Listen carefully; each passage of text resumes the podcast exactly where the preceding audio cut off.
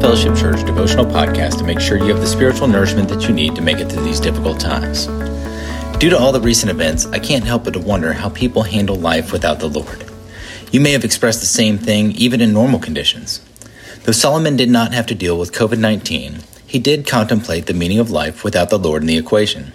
In fact, that's what the whole book of Ecclesiastes is all about. Solomon was one of the richest and wisest men to ever have lived. He sought to find meaning apart from God through wisdom, work, wealth, and women, and concluded that it's meaningless. We may read a chapter of Scripture or a few verses in a setting, but if you do that with Ecclesiastes, you may end up frustrated and depressed. This week, I want to encourage you to read through the whole book in a setting. It's totally doable, and it's only going to take you about thirty to forty-five minutes. Today, we're going to look at Ecclesiastes chapter one. Let's go to the scripture. Ecclesiastes chapter one. The words of the preacher, the son of David, the king in Jerusalem. Vanity of vanities, says the preacher, vanity of vanities, all is vanity. What does man gain at the toil by which he toils under the sun? A generation goes and a generation comes, but the earth remains forever. The sun rises, the sun goes down, and hastens to the place where it rises. The wind blows to the south and goes around to the north. Around and around goes the wind on its circuits, and the wind returns. All streams run into the sea, but the sea is not full. To the place where the streams flow, they flow again. All things are of weariness. A man cannot utter it. The eye is not satisfied with seeing, nor the ear filled with hearing. What has been is what will be, and what has been done is what will be done. There is nothing new under the sun. Is there a thing of which can be said, see, this is new? It's already been in the ages past. There's no remembrance of former things, nor will there be any remembrance of later things yet among those who come after them. I, the preacher, have been king over Israel and Jerusalem. I've applied my heart to seek and search out by wisdom all that is done under heaven. It is an unhappy business that God has given the children of men to be busy with. I've seen everything that is done under the sun, and behold, all is vanity and striving after the wind. What is crooked cannot be made straight, and what is lacking cannot be counted. I said in my heart, I have acquired great wisdom, surpassing all who were over Jerusalem before me, and my heart has had great experience with wisdom and knowledge. And I've applied my heart to wisdom and to know madness and folly, and I perceive that this too is but a striving after the wind.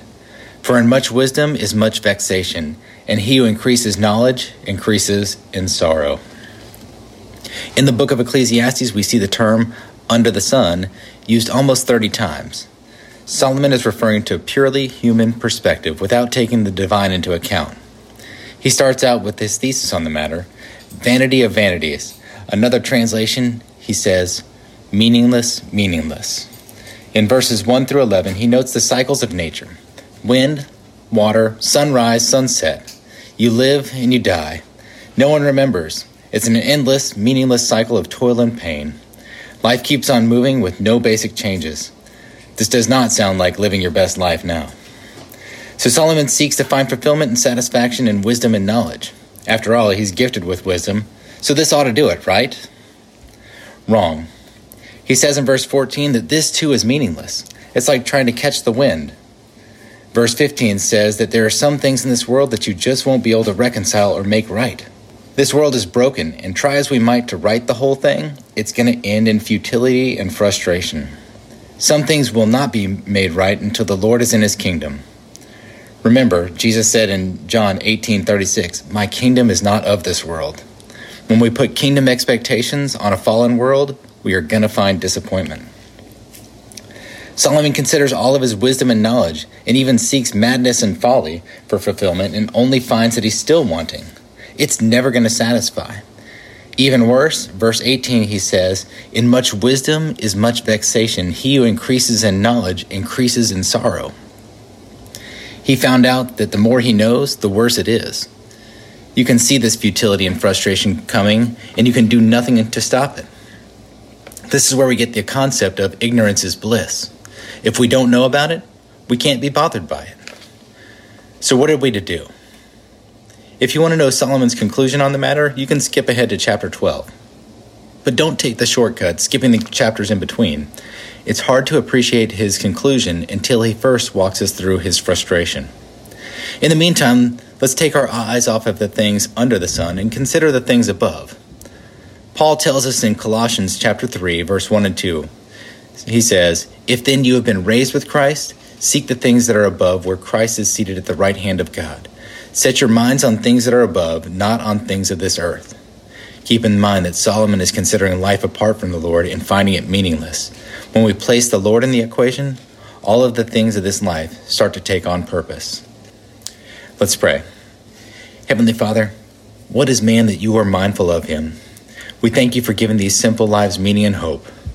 When we lose sight of you, we feel the frustration and lack of purpose. Help us to set our minds on things above, where Christ is, and live as beacons of hope in a world that desperately needs it. In Jesus' name we pray. Amen. Join us here Monday through Friday for more devotions from the Bible Fellowship family, and on Sundays for our services streamed live on YouTube and Facebook. You can also join us in person on Sundays for service at nine and eleven, and also at six p.m. for our evening service. Go to our website, w w w dot b f c sebring dot com, for the links to services, and be sure to download our new app. Have a blessed day.